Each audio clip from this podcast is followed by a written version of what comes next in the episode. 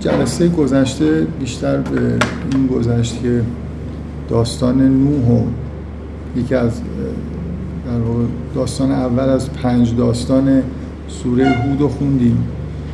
من روی یکی دو تا نکته تاکید داشتم که می‌خوام دوباره یادآوری بکنم. نکته اول این جمله معترضه ام یقولون افتراه و قل ان افتریته فعلی اجرامی و انا بری مما تجرمون. در واقع آیه 35 سوره بود که ادامه آیه ام یقولون افتراه و قل فعتو به عشر صبر مثلی مفتریات که اون آیه در واقع 13 همه سوره است. در واقع اون پاراگراف معترضه ای که توی مقدمه بود یه جملهش در لابلای در وسط داستان نوح ظاهر شده در واقع ادامه پیدا کرده که این از لحاظ ادبی در واقع معنای روشنی داره. اونم اینه که بدون اینکه مستقیما بیان بکنه شما رو عملا در واقع وادار می‌کنه که این داستان رو و طبعا داستانهای بعدی رو در ارتباط با اون نگرانی های پیغمبر ببینید. یعنی درسته که در, پای در ابتدای سوره توی اون مقدمه اون پاراگراف خیلی پررنگه به دلیل همین حالت معترض بودنش. بنابراین ما یه همچین ذهنیتی پیدا کردیم. در پایان سوره هم تاکید میشه که ما این داستان ها رو بهت میگیم لنثبت به این فعادک یعنی یه اشاره به این که نقل داستان های ارتباطی با اینکه پیامبر تسلی پیدا بکنه قلبش آماده بشه برای حوادثی که در آینده اتفاق میفته و مطابق با طبع پیامبر ممکنه نباشه. در واقع یه جوری به پیامبر این داستان ها این تذکر رو میدن که به احتمال خیلی خیلی زیاد باید منتظر این باشه که قوم خودش که اینقدر بهشون علاقه منده وارد همچین ماجراهایی میشن تکسیب می‌کنن و یه بخش قابل ملاحظهشون ممکنه از بین برن. و با وجود اینکه تو مقدمه مؤخر تأکید کاملا می‌تونم بگم در هر دو مورد به طور پررنگ تاکید شده ولی یه جوری مثل اینه که این این جمله یه یادآوریه. به محض اینکه بخش داستانا شروع میشه یه مقدار که پیش میره این عبارت میاد که اگر کسی تاثیر کافی نگرفته اگه فراموش کرده یادش بیاد که اینجا یه ارتباط خاصی در واقع داستانها با خود پیامبر دارن. من میترسم از اینکه زیاد روی این نکته تاکید بکنم و یه جوری این توهم پیش بیاد که اصلا این سوره و این داستان ها همش برای اینه که پیامبر نمی‌دونم مثلا قلبش آرام بگیر و یه تثبیتی مثلا پیدا بکنه. من تاکیدم روی اینه که نباید این جنبه این جنبه قرآن به طور کلی و داستان ها به طور خاص رو فراموش بکنیم و به طور اخص داستان های سوره هود. و خود سوره هود ارتباطی که با پیغمبر داره رو نباید فراموش بکنیم. همه قرآن در عین حالی که برای همه مردمه یه ارتباط خاص با پیامبر داره که خوب آدم بهش توجه بکنه. و تمام داستان ها همین خاصیت رو دارن و در سوره هود این در واقع یه جور ویژگی سوره هود حساب میشه به دلیل این تأکیدی که روی این آیات هست. من مخصوصا می‌خوام روی این نکته تاکید بکنم. حالا که اینو یادآوری کردم. که اگه یادتون باشه سوره یونس که یه سوره قبل از سوره هوده من شاید تو جلسه آخر یا یه جلسه مونده به آخر فکر می‌کنم تو جلسه آخر دقیقا به همین نکته اشاره کردم. گفتم بخش پایانی سوره یونس شما اگه این تم رو این تم تثبیت قلب پیامبر رو توی سوره یونس بهش دقت نکنید یه بخشی از قسمت پایانی رو در واقع یه تأثیر رو از دست می‌دید. اون یه تمیه که درست اونجا یه تم فرعیه ولی هرچی به پایان سوره نزدیک میشیم یه جوری توجه کردن بهش اهمیت پیدا می‌کنه. حالا اگه گوش کرده باشید اون داستان در واقع بحثای سوره یونس رو فکر می‌کنم تو جلسه آخر من این نکته رو گفتم. و از سوره هود از همین آیه لنثبت بهی فؤادک اونجا استفاده کردم که به عنوان مقدمه که این جنبه داستان ها رو مخصوصا و جنبه کلا قرآن رو نباید فراموش بکنیم. من می‌خوام بگم به این در واقع اشاره بکنم که یه مناسبتی هست بین اینکه پایان سوره یونس اونجوری بود و سوره هود کلا یه نه دیگه یه تم فرعی دوم و سوم. یه تم کاملا پررنگ و اصلیش به نظر میاد همینه. اینکه پیامبر در مواجهه با قوم خودش نگرانی هایی داره و یه جوری در واقع انگار یه حالت های دلسردی ممکنه بهش دست بده و همین نگرانی برای آینده قومش که یه جوری در واقع این سوره وظیفش اینه که این تثبیت قلب پیامبر رو انجام بده. و نمی‌خوام بگم که این تم اصلی سوره است ولی اگه تم فرعی هم هست اون مقداری که توی سوره یونس حالت فرعی داشت که خیلی هم به نظر می اومد که من حداقل خودم تو جلسه پایانی نیازی ندیدم که موضوع سوره یونس رو به این این تم در واقع مطرح کنم. اونجا کاملا یه تم فرعی بود. بنابراین اینکه پایان سوره یونس با اون تم یه جوری در واقع انگار توش پررنگ میشه اینکه بعدا تو سوره هود کاملا اون تم جزء تمای اصلی سوره قرار می‌گیره یه ارتباط خوبی بین سوره یونس و هود در واقع برقرار می‌کنه. من معمولا بحثای اینجوری نمی کنم درباره اینکه بعضی ها معتقدن که ترتیب سوره های قرآن توسط پیامبر تعیین شده وحیانی بوده. و بعضی معتقدن نه. مسلمون ها اینا رو بعدا به یه ترتیبی چیدن. من شخصا فکر می‌کنم این بحث قسمت عمدهش اینه که بررسی تاریخی بشه. بنابراین یه جوری از موضوع بحثایی که من می‌کنم خارج ولی اگه شخصا بخوام نظر بدم به دلیل ارتباط های خیلی جالبی که بین سوره هست خیلی بعید می‌دونم که مسلمون ها این کار رو کرده باشن. اگه مسلمون هم کردن مثلا یه آدمی شاید از حضرت علی پرسیدن. بالاخره خیلی بیشتر از اون که یه کار همینجوری به اصطلاح جمعآوری معمولی باشه مثل اینکه یه مجموع اشعار یه آدمی رو برمیدارن بعد الفبایی مثلا نمی‌دونم پشت هم میچینن. شما همین حسی که به آدم دست میده که وقتی نگاه می‌کنید احساس می‌کنید که هیچ چیز ظاهری نمی‌تونید پیدا بکنید. نه طول سوره ها نه نه الفبایی هیچ چیزی وجود نداره که بگید که این سوره ها رو بر اساس اون چیدن. معمولا اگه به عهده آدمای معمولی بذارید خلاص یه کار ساده اینجوری انجام میدن دیگه. میگن سوره های بلندتر رو بذاریم اول اول بقره بعد مثلا آل امران نسا همینطور به ترتیب بیایم تا به کوچکترین سوره ها برسیم. ترتیب می‌بینید اینجوری نیست. یعنی یه دفعه یه سوره های کوچیکی میان بعدا یه دفعه سوره, سوره های خیلی بزرگتر میان. تا حدودی میشه گفت که از نظر آماری مثلا هر ده تا سوره یه بار مثلا برید جلو متوسط طول سوره ها به وضوح داره کم میشه.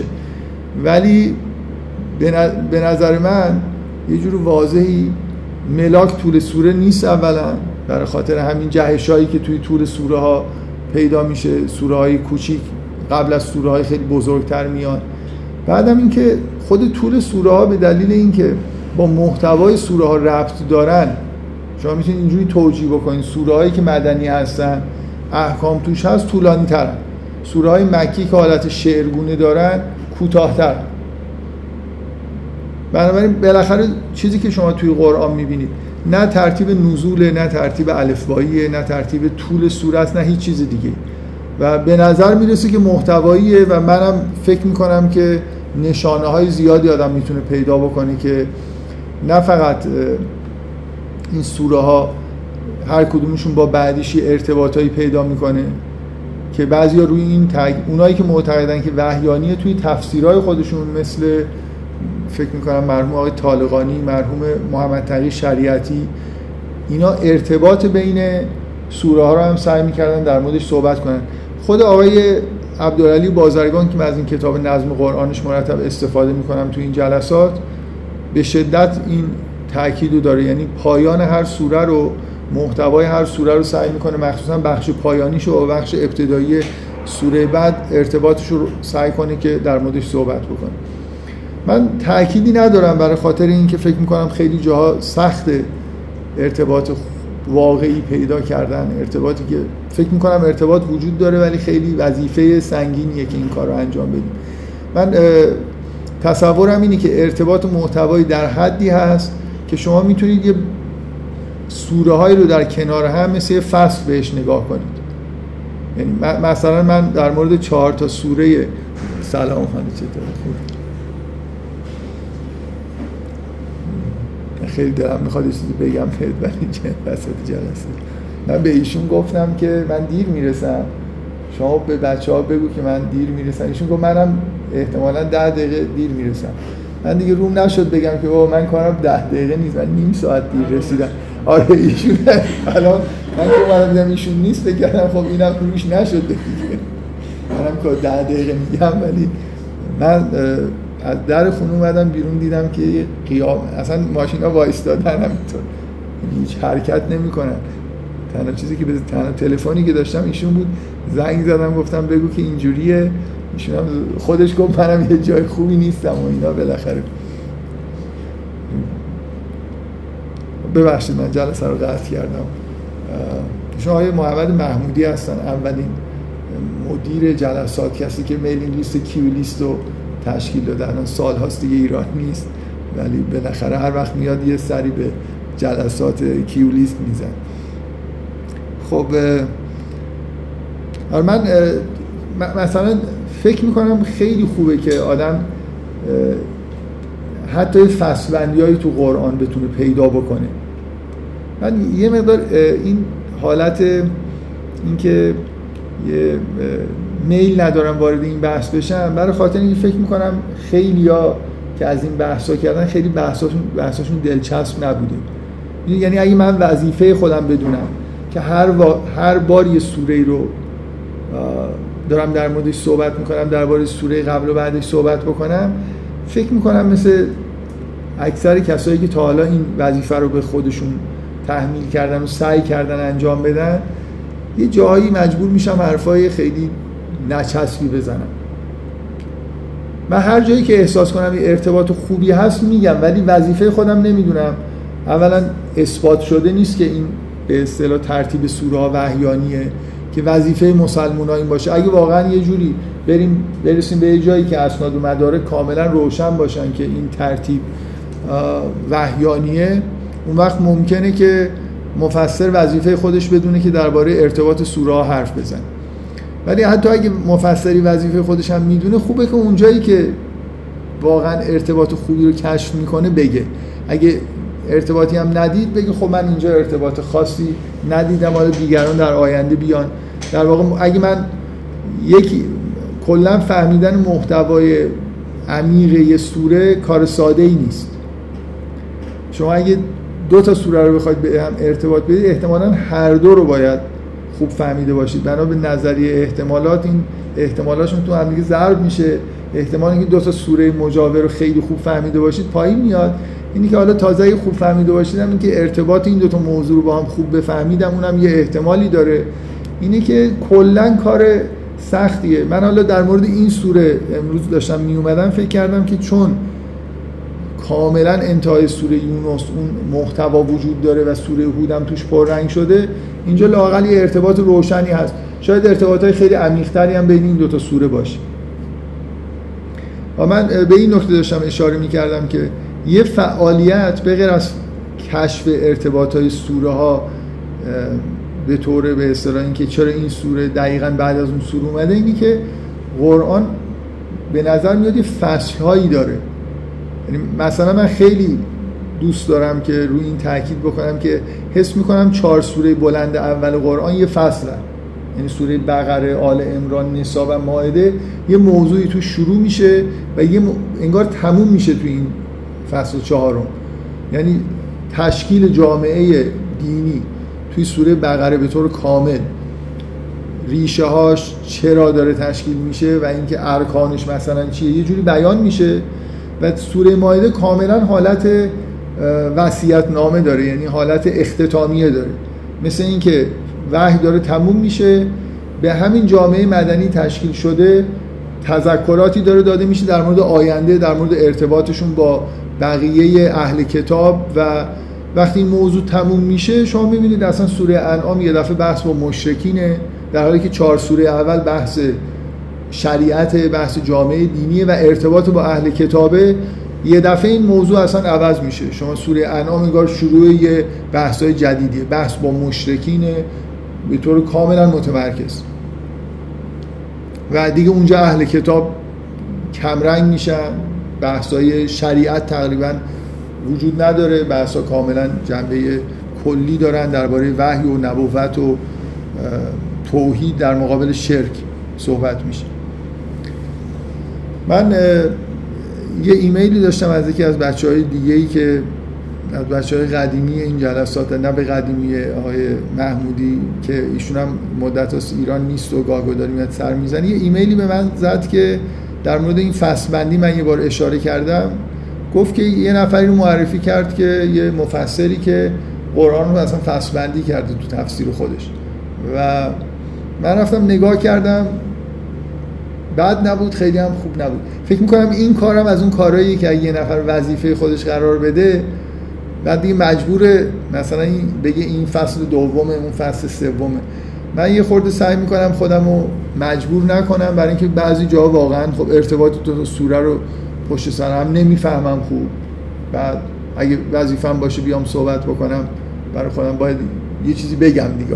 مثلا یه آسمانی رو به ریسمان وصل بکنم.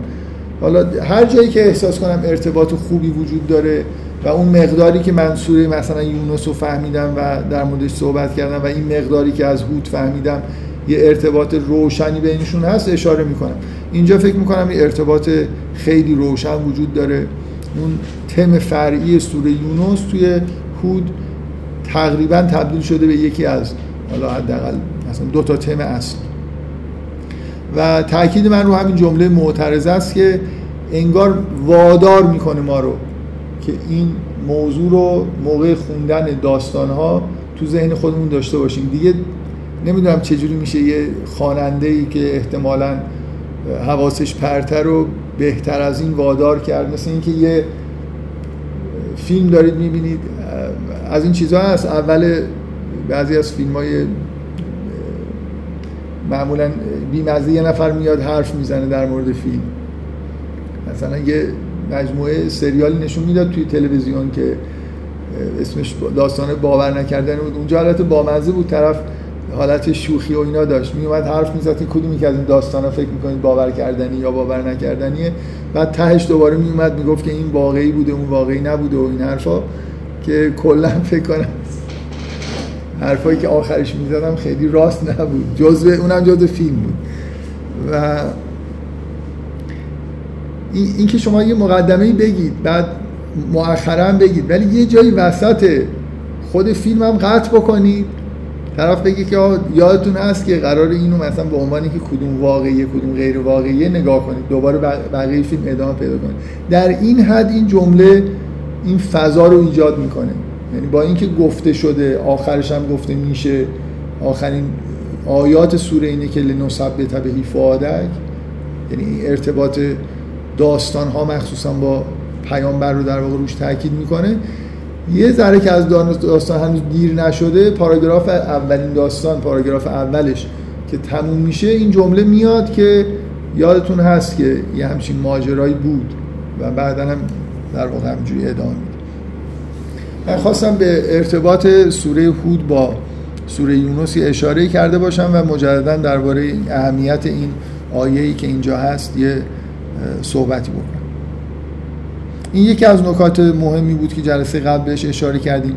نکته دیگه درباره تقارن در واقع از داستانی تقارن صحنه غرق شدن پسر نوح و صحنه بشارت به دنیا آمدن اسحاق و یعقوب به ابراهیم.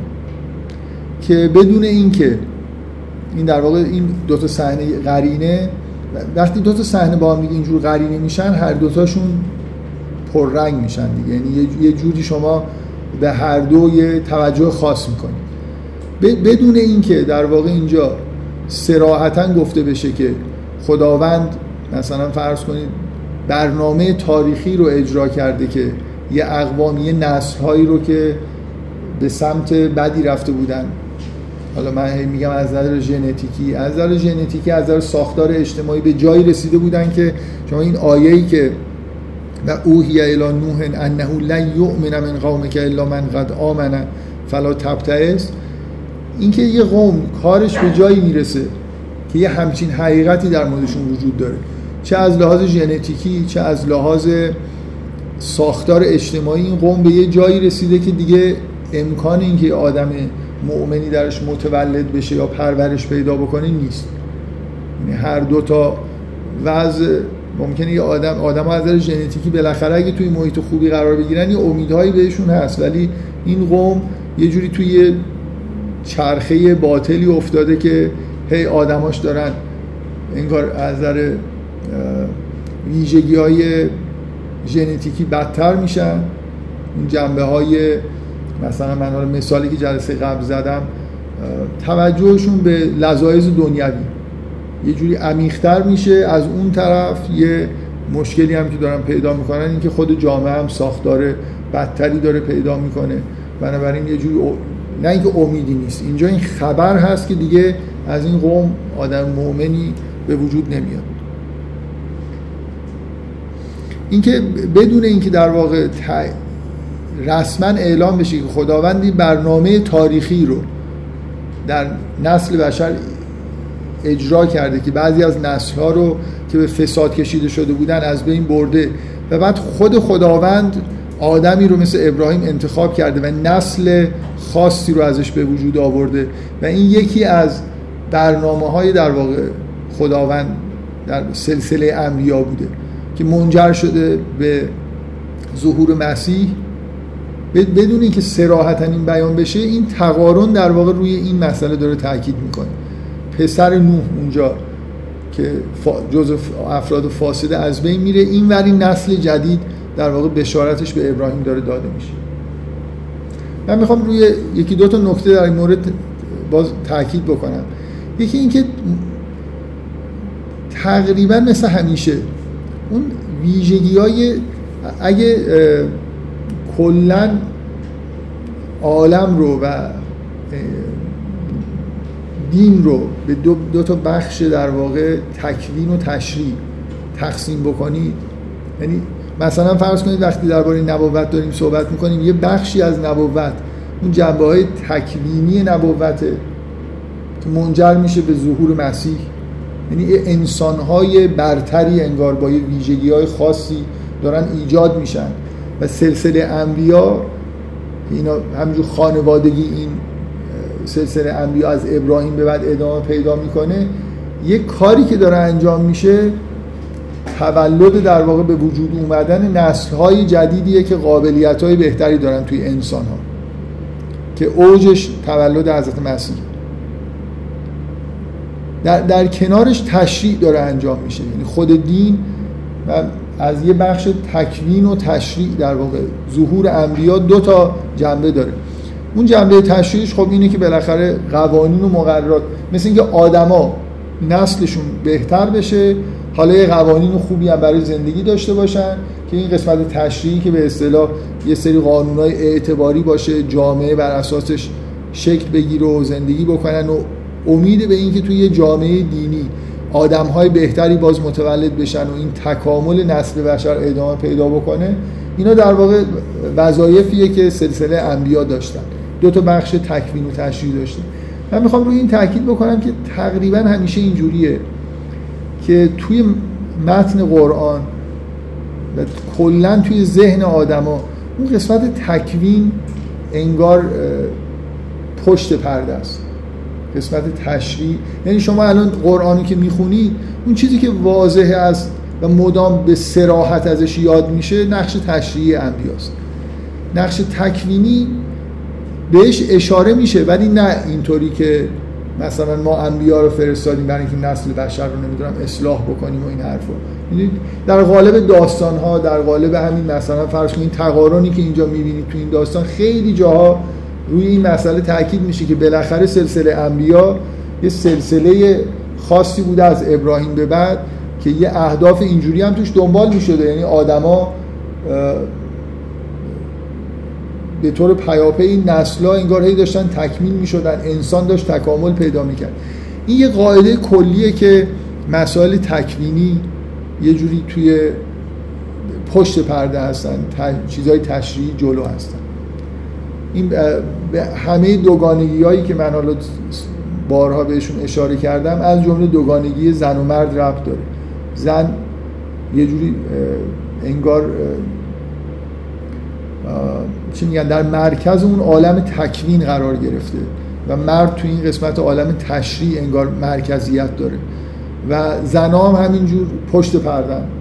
و این چیز نیست که الان شاید تصور این باشه که مردها و زنها رو در پشت پرده نگاه داشتن. مثلا از این حرفای فمینیستی این فرمی که نمی‌دونم زنها همیشه دوست داشتن مثلا بیان بیرون توی جامعه باشن. مرد واقعیت اینجوری نیست. این مثل یه قاعده کلی توی خلقته اینکه عالم تکوین و تشریع بروز بیشتری انگار داره. وضوح و سراحت بیشتری توش هست.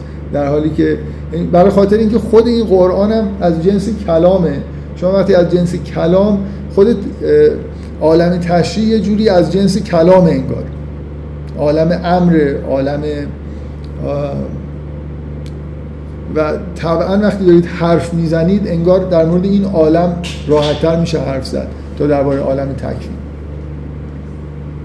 بگذاریم. من می‌خواستم به این نکته اشاره بکنم اولا که اینجا این نقش در واقع تکوینی سلسله انبیا به وضوح یه جوری بهش اشاره شده ولی نه اینطوری که به نقش تشریعی انبیا اشاره میشه. و بفرم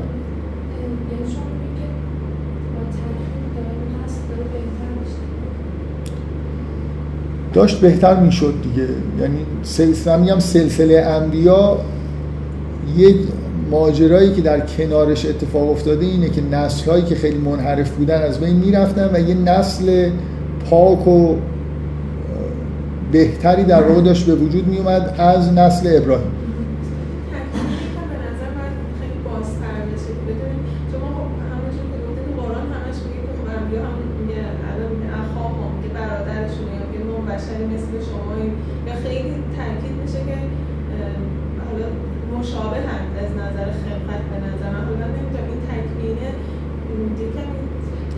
اتفاقا ببینید اتفاقا بذارید من اینجا یه نکته یه نکته فرقه ای هست که شما بهش اشاره کردید خیلی خوبه که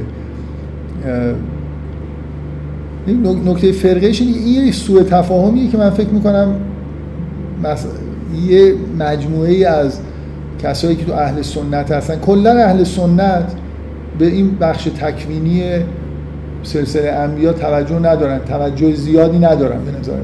این کاملا مثل از یه جهاتی مثل یهودی ها غرق در تشریع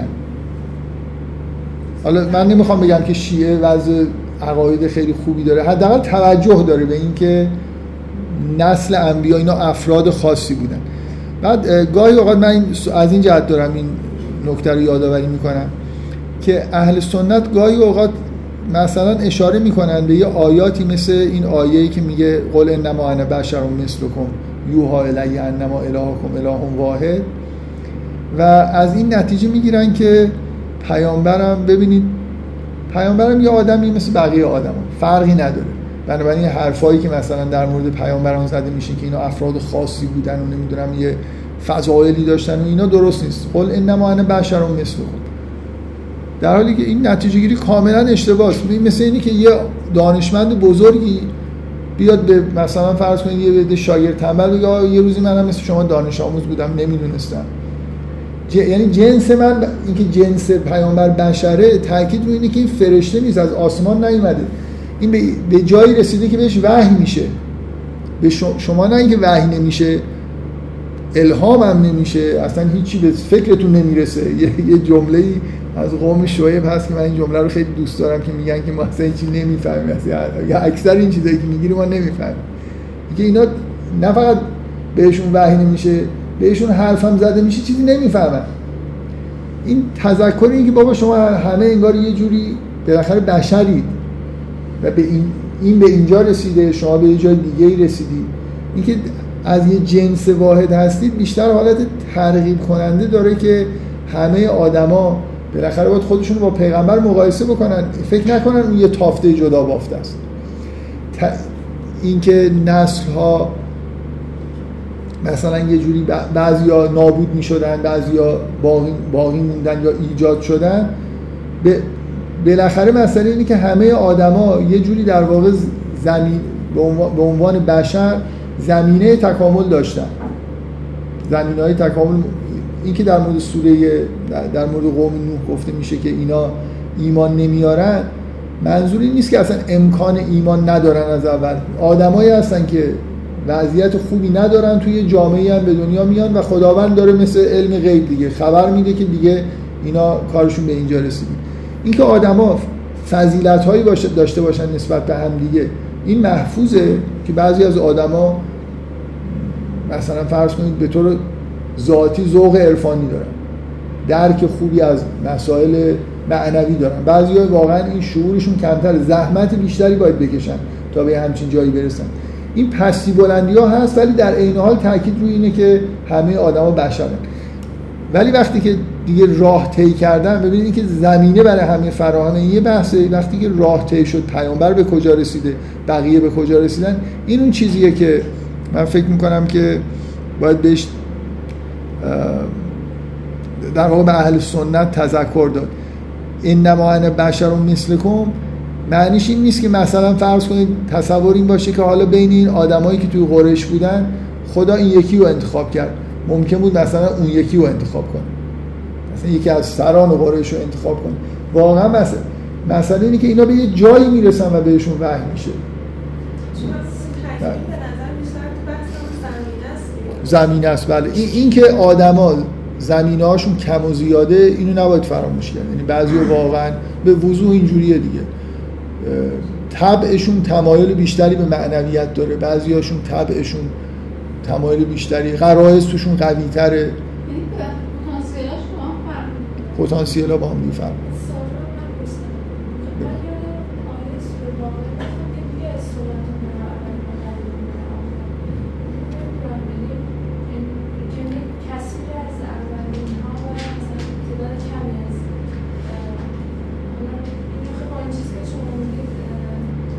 نه من که من نمیگم که این نسل ابراهیم مثلا ایجاد شد. من میگم ببینید من یه چیز خیلی واضحی میگم.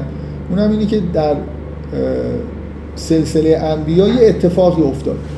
نسلهایی که فاسد بودن محو شدن توسط خداوند و یه نسل جدیدی هم توسط خداوند به وجود اومد. یعنی شما می‌خواید نتیجه بگیرید که این تا ابد مثلا سیر سعودی داره. من یه همچه حرفی نمی‌زنم. نه به نظر من من اتفاقا با همین آیه قبلا یکی دو بار تو همین جلسات استدلال کردم که اینجوری نیست. یعنی هر چی که جلو میریم اوضاع بدتر میشه. بعد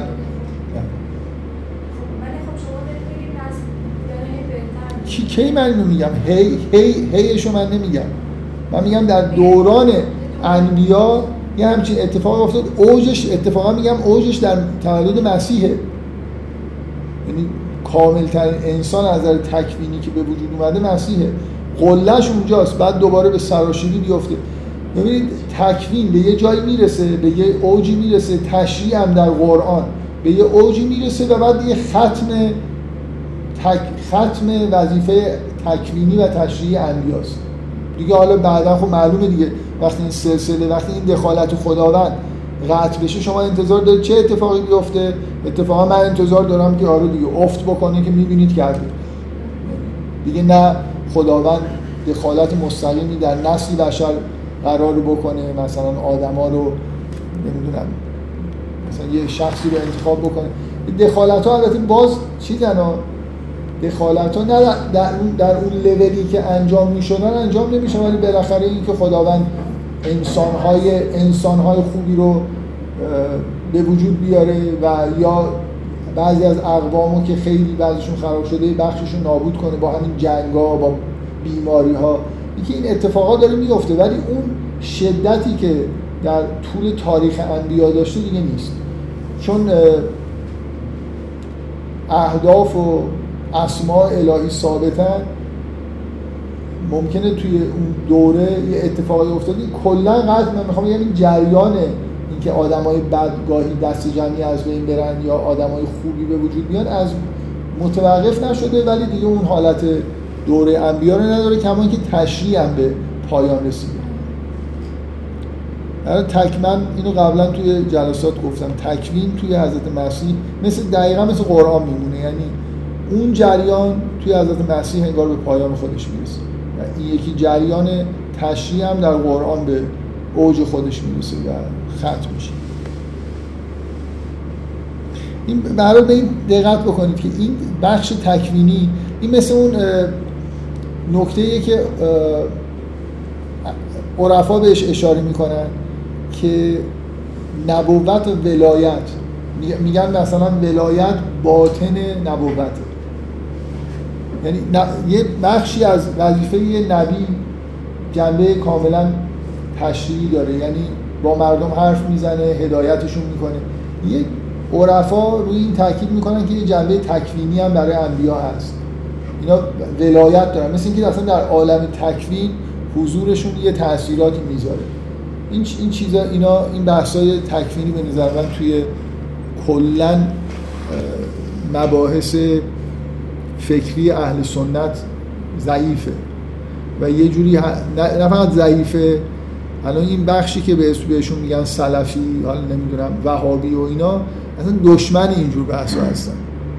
بعدشون میاد اگه شما بگید که مثلا انبیا نمی‌دونم آدمای خاصی بودن و نسل نمی‌دونم چرا اینجور حرفا به نظرشون میاد که یعنی اصلا فکر می‌کنم شما در مورد آدما حرف بزنید یه جوری شرکه. مثلا شعنی قائل بشید در پیامبر نمی‌دونم. حالا کلا فضای ذهنیشون یه خورده اینجوری هست. من یه موضوعی می‌خواستم بگم در مورد همین که یه چیزی که قبلا کمی در موردش صحبت کرده بودم در مورد این مسئله پاکسازی نسل که خداوند انجام داده منتها فکر می‌کنم دیگه حالا این بحثی خود طولانی شد بذاریم اگه وقتی اون توی جلسات آینده. من می‌خوام این فکر کنم یادآوری لازم نیست دیگه. سوره بحث داستان نوح که خوندیم ادامه بدیم داستان هود و صالح داستان ابراهیم و لوط و بعد داستان شعیب و بهشون ببینیم. حالا تا کجا می‌رسیم که در موردش صحبت می‌کنیم این یه نکته بین صحبت های شما بود که من باز اینکه گفتید که نمی‌دونم کی گفت این حرفو که گفته میشه که اخاهم مثلا هودا. یه شروع داستان های این سوره با یه همچین عبارت دیگه. کلا فکر کنم سه تا از داستان ها در مورد هود صالح و شعیب. که این سه تا داستان یه جوری به هم نزدیکترن. دو تا داستان بلند داریم. سه تا داستان کوتاهتر داریم. داستان بلند ابراهیم و لوط کاملا اینجوری که اصلا اون بخش مربوط به تولد فرزندان ابراهیم یه جوری یعنی اگه داستان لوط رو قسمت اولش رو مربوط به ابراهیم رو جدا بکنیم اون قسمت شبیه همین سه تا قسمت هود و صالح و شعیب میشه تقریبا. ولی داستان ابراهیم که اولش چسبیده اون بخش داستان رو در واقع یه جوری از سه تا داستان دیگه ای که شبیه قسمت لوط هستن جدا می‌کنه. و دقیقا اون داستان نوح رو که نگاه کنید پایان داستان نوح ماجرای پسر نوحه و این داستان ابراهیم لوط شروعش قسمت اولش در واقع داستان تولد فرزندان ابراهیمه. این این دوتا یه جوری چیزای لینک های بیشتری با هم دیگه دارن. اون سه تا هم یه شباهت با هم دیگه دارن. اون ستا هر ستاشون با همین عبارت شروع میشه که و الا آدن اخاهم هودا و الا سمود اخاهم هودا و داستان شعیب با عبارت و الا مدین اخاهم شعیب. چون ایشون اشاره کرد من همین الان بد نیست که اینو بگم که این حس فامیل بودن دوست بودن که توی خود داستان ها بهشون یه اشاره هایی میشه. مثلا به صالح میگن که قالو یا صالحو قد کنت فینا مرجو قبل هازا مثل اینکه یه آدم برای یه شخصیتی بود. مثل اینکه شما توی یه قبیله یه جوان خیلی هم پرقدرت دانش داره یه جوری این مثلا قوم و قبیلش بهش میگن ما با امیدی بهت داشتیم. مثلا یه روزی شاید رئیس قبیله بشی فلان. یه جور آدم محترمی بود و مورد در مورد شعیب میگن که لولا رهت رهت میگن اگه چیزت نبود اگه خاندانت نبود ما سنگسارت می‌کردیم. اونم از یه خاندان محترمی توی اون قوم و قبیله در اومده. اینکه یه نه فقط این عبارت در ابتدا میاد که اخاهم هودا اخاهم صالحا که تاکید می‌کنه روی روابط صمیمانه و دوستانه که بین اینا برقراره. اینکه اونا یه جوری احترامی اینا این پیامبران از توی یه بخشی از این قوم می اومدن که خودشون خانوادهشون مورد احترام همه بودن. و این یه خورده اینو تاکید من می‌خوام روی این تاکید بکنم که باز اینجا این مسئله شباهت بین ماجرای پیامبر هم از نظر اینکه مرجو من فینا بوده هم از نظر اینکه این رابطه نزدیک و صمیمانه ای که با قوم خود و با قبیله خودش داشته و همین چیزی که در واقع یه جوری این دقیقا این حس برادری که پیامبر نسبت به مردم داره یه جوری انگار یه نگرانی هایی براش به وجود میاره که این سوره ای که از اهدافش اینه که این التیامی برای این مشکل در واقع پیامبر باشه این اخاهم اخاهم گفتن یه جوری این فضا رو و شباهت رو در واقع تو ذهن آدم تدایی می‌کنه. من باز یه خورده نگرانم که زیادی روی این جنبه این سوره تاکید بکنم. خود محتوای کلی سوره تحت شعا قرار نگیره. یعنی یه نفر اگه این سوره رو بخونه اصلا خیلی دیگه حواسش پرت باشه و اون یه دون جمله معترضه هم حتی نظرش رو جلب نکنه و به این جنبه سوره توجه نکنه سوره کار خودش رو داره می‌کنه. یعنی مقدمه داره مؤخره داره و این داستان ها با اون مقدمه و مؤخره در واقع مثل یه محتوای فلسفی که همین که خداوند حیات و خلق کرده لیبلوکم ایوکم احسن و عملا اینکه یه همچین روی کردی به زندگی وجود داره در مقابل یه روی کرده دیگه. این چیزی که توی مقدمه گفته شد این در داستان ها هم همینجور ادامه پیدا می‌کنه و یه محتوای مشخصی برای سوره می‌سازه که لازم نیست. یعنی اگه در واقع میگم لازم نیست اگه کسی به اون تم مربوط به پیامبر دقت نکنه سوره براش بیمعنی نمیشه. ولی یه چیز مشخصی رو از دست میده که اینجا تاکید هست که ببین خب داستان در واقع داستان هود که مشابه در واقع داستان صالح و داستان شعیب داستانی است داستانایی که تقریبا حجم مشابهی دارن با همین عبارت شروع میشن که همین عبارت تکراری یه جوری اینا رو به همدیگه مربوط هم می‌کنه در, در کنار در واقع داستان بلندتر. و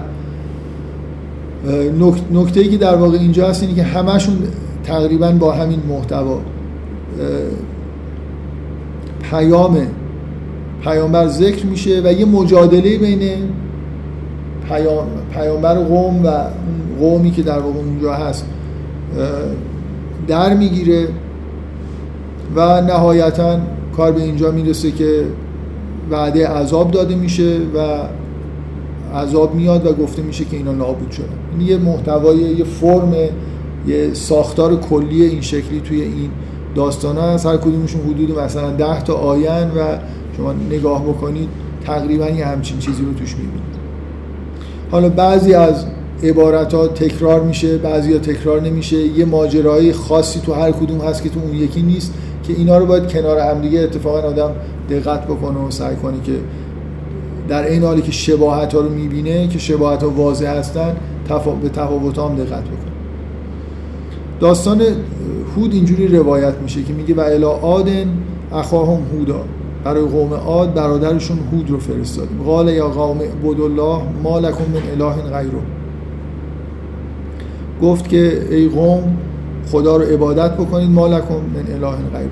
شما معبودی غیر از خدا ندارید این که تقریبا در همه تکرار یعنی بالاخره اون لب کلام همه انبیا که دعوت به توحید و دوری از شرکه در همه داستان هست. این انتم لا مفتر یا قوم لا اسالکم علیه اجرا این اجری الا علی الذی فطرنی افلا تعقیل گفتن که به قومش گفت که من بر این این جمله که تقریبا از زبان نوح هم روایت شده که من از شما اجری نمی‌خوام اجر من بر خداست افلا تعقیل آیا تفکر نمی تعقل نمی‌کنه و یا قوم استغفروا ربکم ثم توبوا الیه یرسل السماء علیکم مدرارا و یزدکم قوتا الی قوتکم ولا تتولوا مجرم این عبارت ابتدای سوره که در واقع محتوای مهم معنوی این سوره است که دعوت به استغفار و توبه و اینکه بعد از توبه آثار دنیایی هم برای شما ایجاد میشه. این قرینه خوبیه برای اینکه اون اختلاف این که یعت کل از فضل فضله توی اون ابتدای سوره اشاره به آخرت یا به دنیاست. اینجا وقتی که از زبان هود میشنویم میگه توبه بکنید. یرسل سما علیکم مدرارا که آسمان رو در واقع از آسمان باران میاد. و یزد کن قوتن الا قوت کن و نیروی به نیروی شما اضافه میشه ولا تتولا و مجرم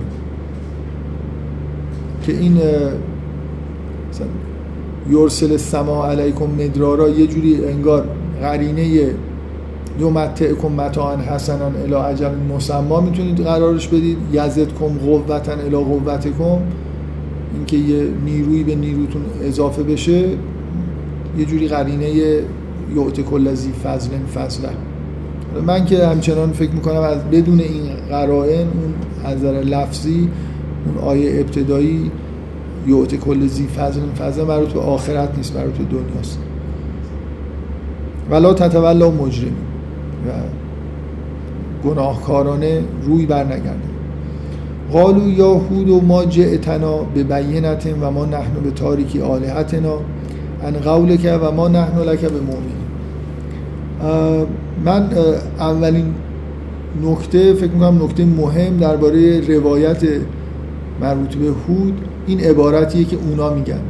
من تو جلسه اولم به این اشاره کردم که یکی از واجه های کلیدی سوره واژه بیانه است که تکرار میشه توی سوره و به طور مشخص یه بار یعنی همیشه اینجوریه که یا از طرف خداوند داره به طور کلی اعلام میشه که افراد مؤمن پیامبران بیانه میارن بیانه دارن. مثل اون آیه کلی که میگه که افمن کان علا بینت من ربهی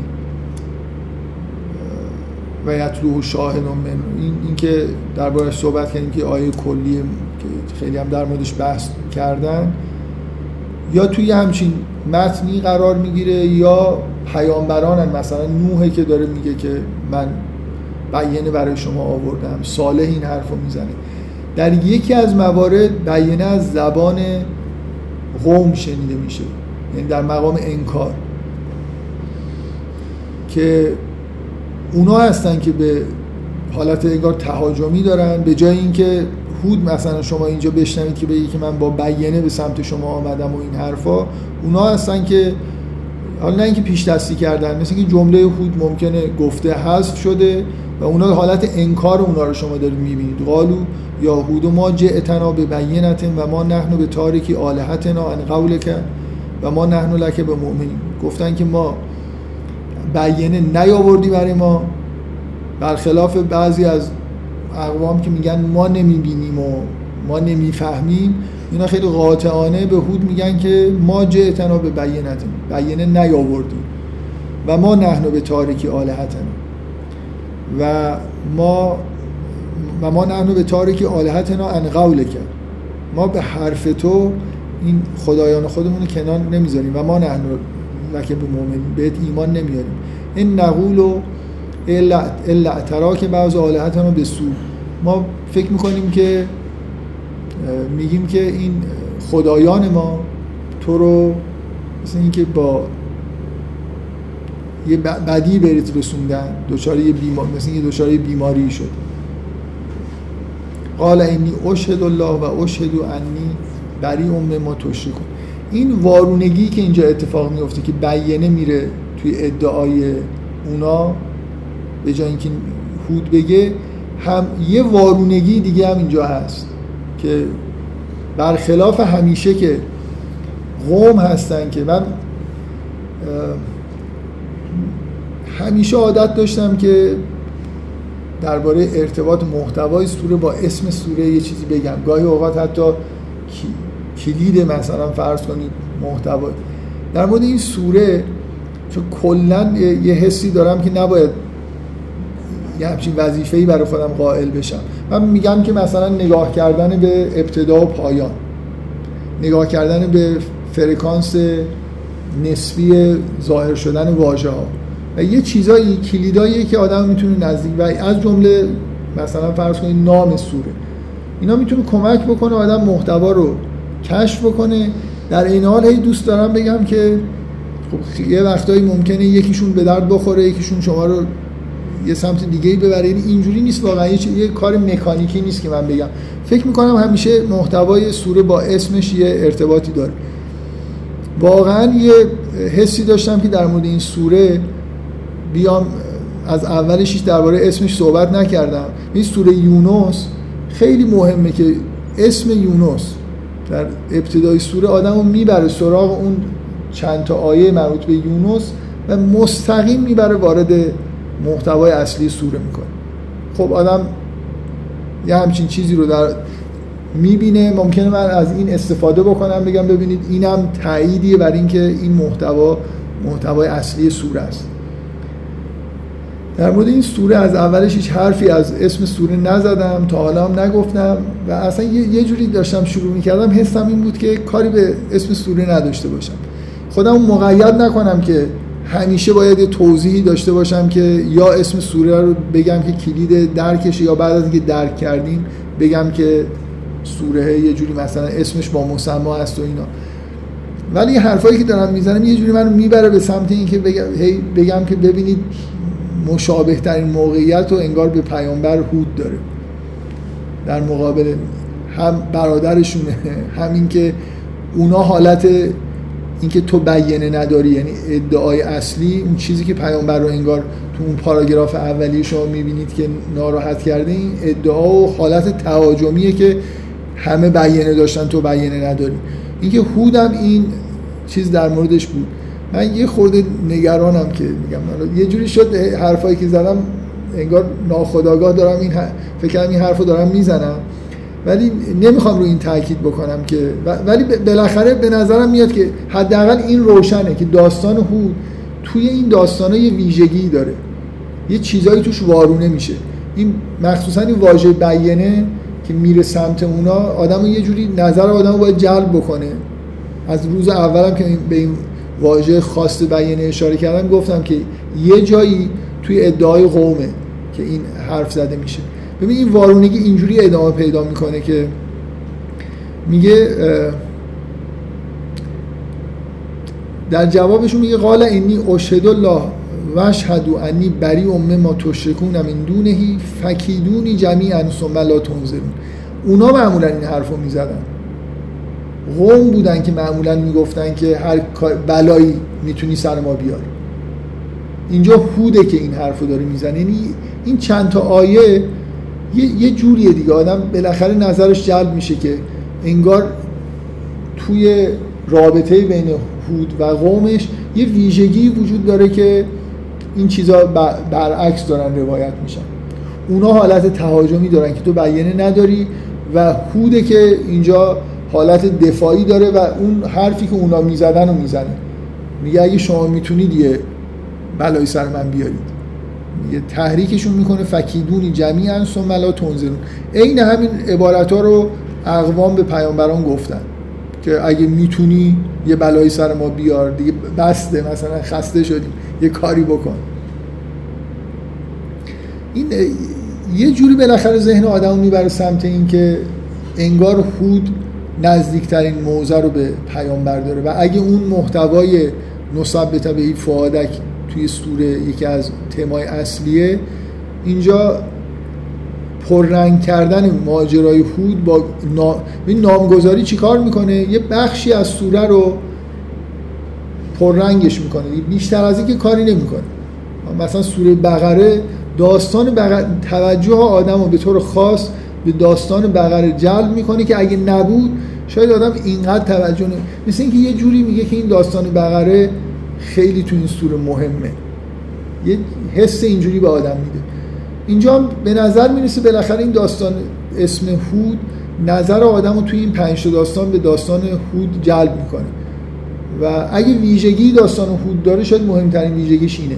این جابجایی که بین نقش قوم با خود هود اتفاق میفته که یه شباهتی در واقع شباهت بیشتری با اون مشکلی که پیامبر داره یعنی ادعای مشکل پیامبر اینه که بهش میگن که تو بیانه نیاوردی. نه گنج آوردی نه فرشته همراهت هست نه نمی‌دونم فلان. و اینکه این کتاب اینکه یه پیامبری اومده که بیانش یه چیزی که خارج از درکه. نه اینکه هود بیانه نداشت. اینکه قاطعانه خارج از درک اوناست. و خارج از اینه که درک بکنن که خارج از درکشونه. نمیگن که ما نمی‌فهمیم بیانتو میگن نیاوردی. کاملا هم حالتی که قوم پیامبر دارن که اصلا کتاب چیه؟ یا باید مرده زنده کنی گنجی بیاری یه چیزی مثلا از آسمان یه چیزی بیاد. این در همون حدی که دور از ذهن انگار قوم پیامبر اسلام بوده در مقابل قومش که بابا این یه بیانه یه چیز آشکاریه. یعنی اگه یه خورده مثل اینکه یه یه ذره بالاخره طرف باید شعور داشته باشه تا بیانه پیامبر رو بگیره. و قوم هود هم ظاهرا همینطوری بودن. شما توی اتفاقا داستان صالح می‌بینید که صالح یه شطوری آورده و بالاخره یه چیزی آورده. اونجا یه بیانه روشنی مثلا ارائه میشه. داستان شعیب به نظر میاد حداقل اینجوریه که مجادله که صورت می‌گیره هرچند میگن ما اکثر حرفای تو رو نمی‌فهمیم. ولی اولا میگن اکثر حرفات رو نمی‌فهمیم. ثانیا یعنی که بالاخره ببینید حرفی زده میشه چیزی گفته میشه. یا حالا به داستان شاید برسیم من به این نکته میگم.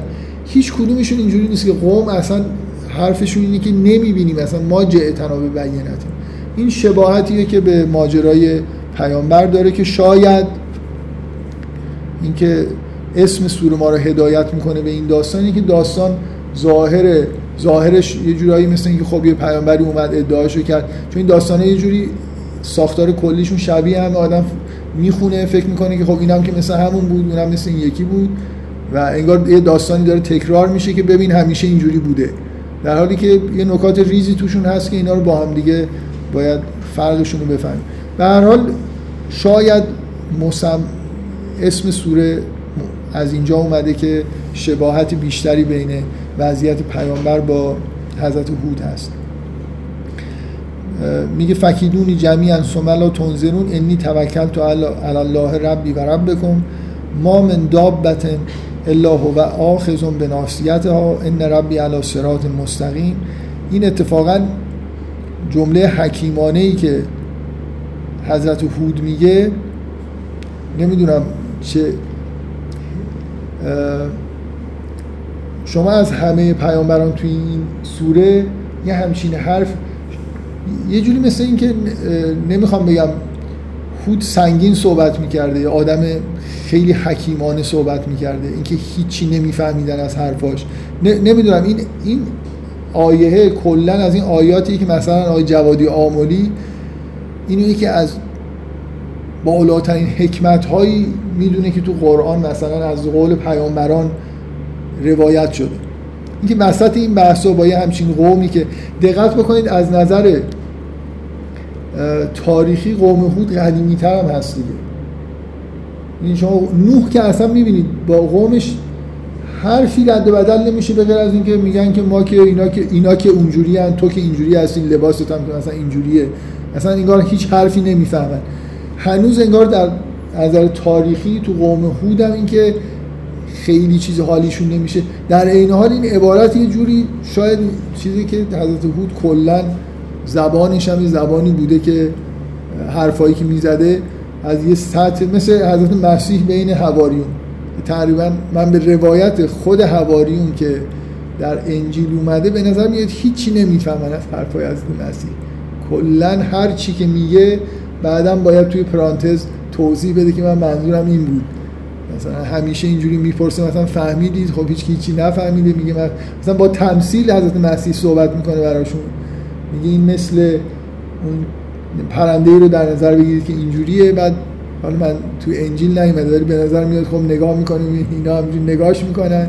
بعد خودش توضیح میده که اینجا تو این تمثیل منظور از پرنده اینه جاده اینه دانه اینه تمثیل خودش رو باید باز کنه که اینا بفهم برای یه جمله حکیمانه ای از حضرت هود نقل میشه که اینا هم اصلا حرف در واقع حضرت هود حرف می‌زده و حرفاش از اینا بیانه نبوده و اینا اصلا جنس سخن برای قوم هود بیانه نبود. ما من دابت الا و آخذ به ها جنبنده ای نیست مگر اینکه خداوند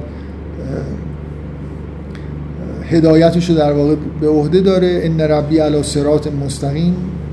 پروردگار من بر راه مستقیمه بر راه راسته. فان تولوا فقط ابلغتکم ما ارسلت بهی الیکم. کاری که پیامبر با نزول قرآن یعنی این جمله ها جمله هایی که باید پیامبر بگه. اینکه من قرآن آوردم تبلیغش کردم بهتون رسوندم و و یستخلف ربی قوما غیرکم ولا تضرون اون شیئا. از هود به نظر میاد که راحت دیگه اینکه یه جوری می‌دونه که نهایت کار به اینجا می‌رسه که این قوم پاکسازی میشن. قوم دیگه جاش میان و به سراحت اینو بهشون میگه و مشکلی هم نداره. ولا تزرون شیئا ان ربی علی کل شیء حفیظ.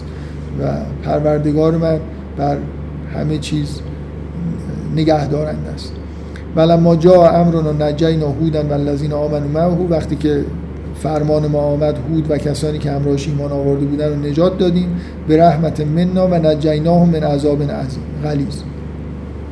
و از عذاب شدید نجاتشون دادیم و تلک آدون جهدو به آیات ربهم و اسو رسوله و تبع امر کل جبار عنید. و این عاد بود که به آیات ربهم به نشانه های پروردگار کف ورزید انکار کرد و اسا و رسوله و از در مقابل فرستاده هاشون اسیان کردن و تبع امر, امر کل جبار عنید. و تبعیت کردن از فرمان هر جبار مثلا گمراهی. و عطب او فی حاضر دنیا لعنت و یوم القیامه و در این دنیا و اون دنیا مشمول لعنت شدن الا ان آدن کفرو ربهم الا بعدن لعادن قومهم که کافر شدن و در پایان این داستانان نفرین میشن الا بعدن لعادن قوم قوم هود. که داستان با عبارت و الا آدن اخاهم هودا شروع میشه با, با عبارت الا بعدن لعادن قوم هود. که یه تقارن خوبی با شروع داستان داره که اسم عاد و هود و واجه های جوری در واقع تکراری هستن تموم میشه. من یه چی میگن یه کامنت کوچولو درباره واژه جبار که جباری که از اسماء الهیه و یه عده فکر می‌کنن جباریت چیز بدیه.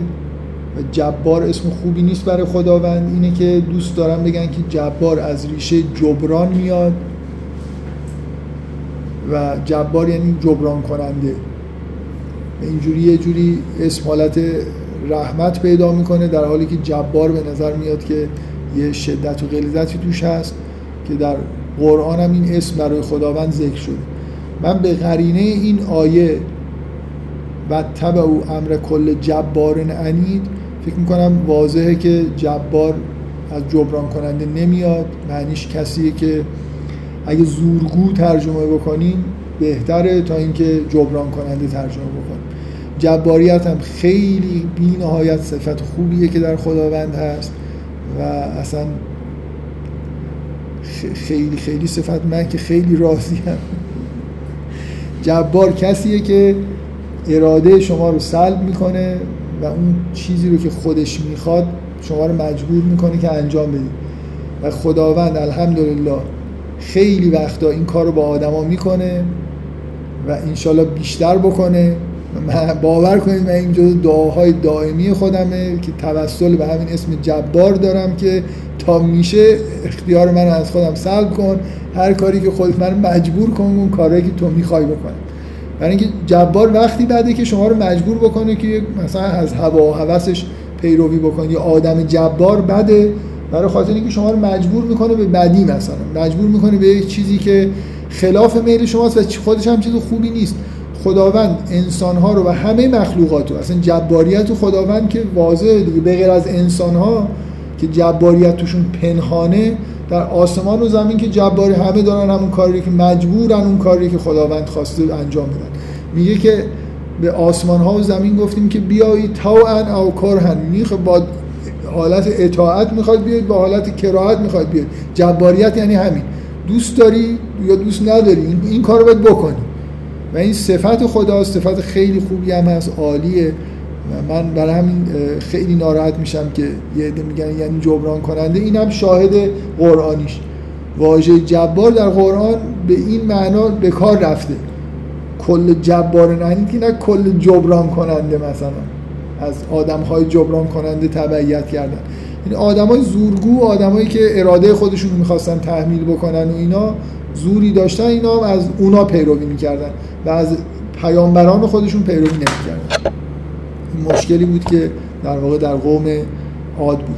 اگه اشکال نداره قوم سمود رو هم بخونیم. یه خورده وقت کم داریم ولی حداقل آیات رو بخونیم. ممکنه همه بحثا رو انجام ندیم. یه خود جلسات داره طول می‌کشه ولی خب من خیلی نگران نیستم دیگه. قرار شد که این جلساتی خود آزادی عمل داشته باشه مخصوصا تو ماه رمضان. خب داستان صالح اینه که ویلا سمود اخاهم صالح ها برای قوم سمود برادرشون صالح رو فرستادیم. قال یا قوم عبدالله ما لکم من اله غیرو گفتن که همون عبارتی که توحید خدا رو عبادت بکنید و معبودی غیر از خدا برای شما نیست. و انشأکم من الارض و استعمرکم فیها. خداوند شما رو در زمین خلق کرده و بهتون آبادی و مثل یه زندگی خوبی داده. به نظر میاد جای خیلی آبادی بود که این عبارت ساله اینجا بهش اشاره میشه. فی فاستغفروه و توبو الی استغفار بکنید و به سمتش برگردید. ان ربی غریب و مجیب. که پروردگار من نزدیک و اجابت کننده است. قالو یا صالح و قد کنت فینا مرجو من یه نکته متوجه است دیگه که آدمای آدمایی که از نظر معنوی در یه سطح پایینی به سر می‌برن ویژگیشون اینه که همش درگیر من و تو ما مثلا همه اقوام به پیامبرانشون میگن ما حرف تو رو گوش نمیدیم. یا اونایی که با تو هستن این که آدم سطح پایین ویژگیش اینه که همش درگیر مقایسه خودش با دیگران. من بالاترم اون بالاتره چرا اون بگه من بکنم؟ می‌دونی آدمی که اهل حق اصلا مهم نیست سخن حق اگه گفته داره میشه اگه بچه منم داره میگه خب حرف حق گفته من دارم گوش میدم. اصلا اینکه کی گفته تو چه موقعیتیه نسبتش با من چیه؟ آدمایی که از نظر معنوی تو سطوح پایین قرار دارن بزرگترین دغدغه هاشون همینه اصلا گاهی اوقات به یه آدم واقعا یه آدمی که توی لیول های پایینه شما مثلا فرض کنید یه جمله کلی بگید. بگید که آدمایی که اینجوریان اونجوری میشن به. به جای اینکه این عبارت رو که به معناش دقت بکنن اولین چیزی که به ذهنشون می‌رسه اینه که من جز اون آدما هستم حالا من اینجوری میشم نمیشم یعنی این درگیر بودن با من شما حرف کلی هم که می‌زنید بهش طرف همش چیزش که حالا من کجا قرار می‌گیرم؟ من اینجا اونجا اون داره این حرفو می‌زنه منظورش اینه که اون اونجوری نمیشه من اینجوری میشم. عجب آدمیه این مثلا این که بابا یه کتابم دارن می‌خونن همینجوری می‌بینید درگیری اینکه من تکلیفم چی میشه؟ حالا تو که داری این حرف می‌زنی چی میشه؟ شماها اینجوری هستید ما اینجوری هستیم خرق این چیزان دیگه. شما در جواب همه این اقوام در مقابل پیامبران همین رگه های نوح که کلا در مقابلش همین حرفا رو زدن. گفتن تو که اینجوری هستی اونایی که پیرو هستن اونجوری هن. اصلا یک کلمه این که حرفایی که زدی راست دروغ حرفا بیانه به معنای اینکه سخن روشن دیگه یه نفر یه حرف حقیقتی رو به روشنی بیان می‌کنه. اصلا نمیشه به یه آدمی که توی یه همچین لول هایی هست یه حرفی بزنه اصلا حرفه رو گوش نمیده. تو فکر چیزای دیگه است. لباس نوح رو نگاه می‌کنه میگه مثلا میگن این صحنه که تو فیلم محمد رسول الله هست که پیام توحید رو برای خسرو پرویز آوردن. میگه تو عرب بیابانگرد با بوی نمی‌دونم تعفن بز از تو صحرا اومدی می‌خوای به من نمی‌دونم درس بدی. کاملا صحنهش مشابه صحنه های قرآنی داریم دیگه. دیگه طرف لباسش خوب نیست از صحرا اومده بوی بز و شطور میده. این چه جوری اصلا من حرف اینو گوش نمیدم. توی این داستان معروف من از وقتی که در پایان قرن بیستم این داستان شاهزاده کوچک به عنوان شاهزاده آره آره شاهزاده شاهزاده کوچولو آره همین داستان اگزوپری. این به عنوان داستان هم یکی از چند تا مونوگراف مهم قرن انتخاب شد. تو فرانسه به عنوان بهترین داستان قرن انتخاب شد یه خود جرأت می‌کنم که ازش یه چیزایی نقل کنم چون داستان خیلی ظاهر ابتدایی و بچگانه ای داره. توش من به این قسمتش خیلی دوست دارم که یه, داست... یه نقاشی هم کشیده یه دانشمند ترکه که یه ستاره رو کشف کرده. با لباس با کلابروغی و لباس ترکی یه بار میره توضیح میده هیچکی توجه نمی‌کنه. بعد چند سال بعد همون حرفا رو با کراوات و مثلا لباس خوب میره می‌زنه و همه خیلی استقبال می‌کنن از اینکه این ستاره رو کشف شده و اینا. کلا آدمیزاد اینجوریه دیگه. یعنی آدمایی که خیلی نظر معنوی بالا نیستن و حرف حالشون نمیشه ظواهر نظرشون جلب می‌کنه. حالا در مقابل مثلا هود گفتن که میگن ما نحن و تارکی آلهتنا انقول کرد. ما به حرف تو که نمیاییم مثلا این چیزها رو کنار بذاریم چه ربطی داره؟ ان قول که یا اصلا به طور کلی نمی‌خوای کنار بذاری؟ نه اینکه مثلا تو داری میگی که من این کار اجداد ما یه چیزی گفته کلا چون حرف حالیشون نمیشه مبدع حرف براشون مهمه دیگه. اجداد من گفتن این کارو بکن تو داری میگی نکن من برای خاطر تو یعنی کلا اینکه اون حرف درست و غلط و اینا تو حاشیه است. اینکه وزن می‌کنه تو ذهنش میگه اجداد من خب خیلی سنگین تره این چیه؟ این پسر بچه ای اومده مثلا داره یه همچین حرفی می‌زنه. اینا هم در جواب صالح چی میگن؟ میگن که حرفایی که می‌زنه میگه که نمی‌دونم خدا رو بپرستید. انشاء کن من الارض و استعمر کن فیا فسقف روسون و توب و الی ان ربی غریب و مجیب. حرفای خیلی معنیدار و قشنگ می‌زنه. جواب اونها اینه که قالو یا صالحو قد کنت مرجو قد کنت فینا مرجو و قبل آزا که تو بین ما بهت امید داشتیم. ان نعبود ما یعبود آب اتنهانا ان نعبود ما یعبود آباؤنا. که پدرای ما اینا رو تو داری میگی که اون چیزی که پدرای ما میپرستیدن رو نپرستیم. اننا لفی شک ما تدعونا الیه مریم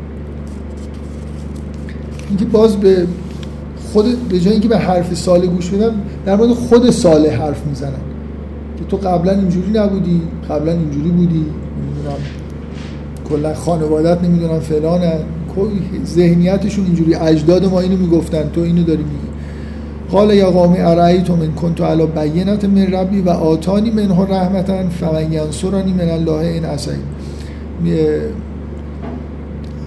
من باز داستان ها مستقل از هر چیزی هر کدومشون قابل خوندن لازم نیست حتی با هم مقایسه بکنیم و لازم نیست با اون تم اولیه نصبت به فادک ارتباطش بدیم. ولی داستان ساله ویژگیش توی این داستانه اینه که ساله نمونه آدمی که بیانه غیر کلامی هم آورد. ماجرای شطور ساله اینجا بهش اشاره میشه. برای اینکه به پیامبر بارها این در واقع در قرآن خطاب به پیامبر گفته میشه که واقعا پیامبر فکر نکنه که اگه الان یه گنجی هم از آسمان بیاره اتفاقی میفته. آوردن و اتفاقی نیفتاد. قوم صالح نمونه کسی که خلاف قوم پیامبر. بیانه می‌خواستن بیانه غیر کلامی یه چیز که ببینن و اینا آورد براشون ولی برخوردی که کردن این نبود که کوچکترین تأثیری روشون نذاشت. بنابراین برخلاف هود یا برخلاف پیامبر که به نظر میاد بیانشون کلامی بود اقوامی هم بودن که بیانه های اینجوری موسا برای فرعون آورده نمی‌دونم خیلی از پیامبران همراه با این معجزه های آشکاری اومدن و اقوامشون روشون تاثیر نذاشته میگه اینجا کلمه بیانه اینجا اینجوری بکار در مورد شطور صالح داره بکار میگه میگه ارائیتم این کنتو علا بینت من ربی و آتانی منه رحمتا فمن ینصرونی من الله این اسایتو آیا می‌بینید که من یه بیانیه از طرف خداوند دارم و مثلا چی میگید اگه من یه بیانیه از طرف خدا بیارم و یه رحمت بر رحمتی از سوی خدا باشم و چه کسی منو کمک می‌کنه اگر نافرمانی بکنم؟ فما تزیدوننی غیر تقصیر. و یقام حاضهی ناقت الله لکم آیتا فذروها تأکل فی ارض الله ولا تمسوها به سوء فیأخذکم عذاب غریب. میگه که من این شطور را آوردم و بعد لا تمسوها به سوء اینو مثلا به بدی باش رفتار نکنید یا حالا به لفظی لمس نکنید و اونا شطور رو می‌کشن و نهایتا این قوم از بین این داستان ساله حالا من جزئیاتش جلسه آینده صحبت می‌کنم. یه نکته که فراموش کردم الان یکی دو بار در طول صحبت یادم افتاد. ای دوباره در مورد قوم هود که صحبت می‌کردم دوباره فراموش کردم. اینه که اینم فراموش نکنید که در مورد همون مسئله نامگذاری و شباهت موقعیت هود به پیامبر که انگار بیشتر از چهار تا پیامبر دیگه ای که اینجا در موردش داره صحبت میشه. قوم هود از نظر تاریخی قوم قوم عربه. یعنی هود پیامبر اجداد اعرابه. از نظر تاریخی اینجور به نظر میاد که یه نسبتی بین قوم پیامبر با قوم هود از نظر تاریخی وجود داره. این پیامبران اکثرا در بین النهرین بودن و نمیشه نمی‌دونم چقدر با اطمینان میشه گفت ولی شواهد تاریخی اینجوریه که قوم عاد در واقع که هود پیامبرشون بوده اجداد اعراب هستن و در توی منطقه عربستان بودن. بنابراین یه ارتباط جغرافیایی و تاریخی دیگه هم بین قوم هود با داستان خود پیامبر در واقع اینجوری برقرار میشه. خب من بذارید داستان صالح و جلسه آینده میگم واقعا وعده میدم که جلسه آینده خورده تند برم جلو. سعی کنم یادآوری نداشته دارم میگم که خودم مقید بشم. این چیز جدیدی هم به ذهنم رسید دیگه نگم در مورد چیزایی که قبلا گفتم و چیزی رو تکمیل نکنم مستقیم بیام در مورد خود این داستانهایی که باقی مونده. در واقع سه تا داستان دو تا داستان نیمی که باقی مونده امیدوارم بتونم تو جلسه آینده تموم بکنم ممکنه همه آیه هم مثل همون کاری که در مورد سوره یونس اواخرش کردیم همه آیه رو جز به جز نخونیم. کل درباره کلیت داستان صحبت بکنیم یک شنبه هفته آینده دیگه. دیگه از فردا که تعطیل کلا میریم تا شنبه آینده. همون یک شنبه هفته آینده فعلا همینجا تشکیل بشه تا حالا شاید جا رو تغییر بده فعلا تابستون اینجا خلوت و کلاس هم مشکلی نداره. ساعت پنج یک شنبه آینده حالا من در مورد ادامه جلسات از نظر مکان و زمان و اینا بعدا صحبت می‌کنم. من باز عذر می‌خوام که اینقدر دیر رسیدم سر این جلسه.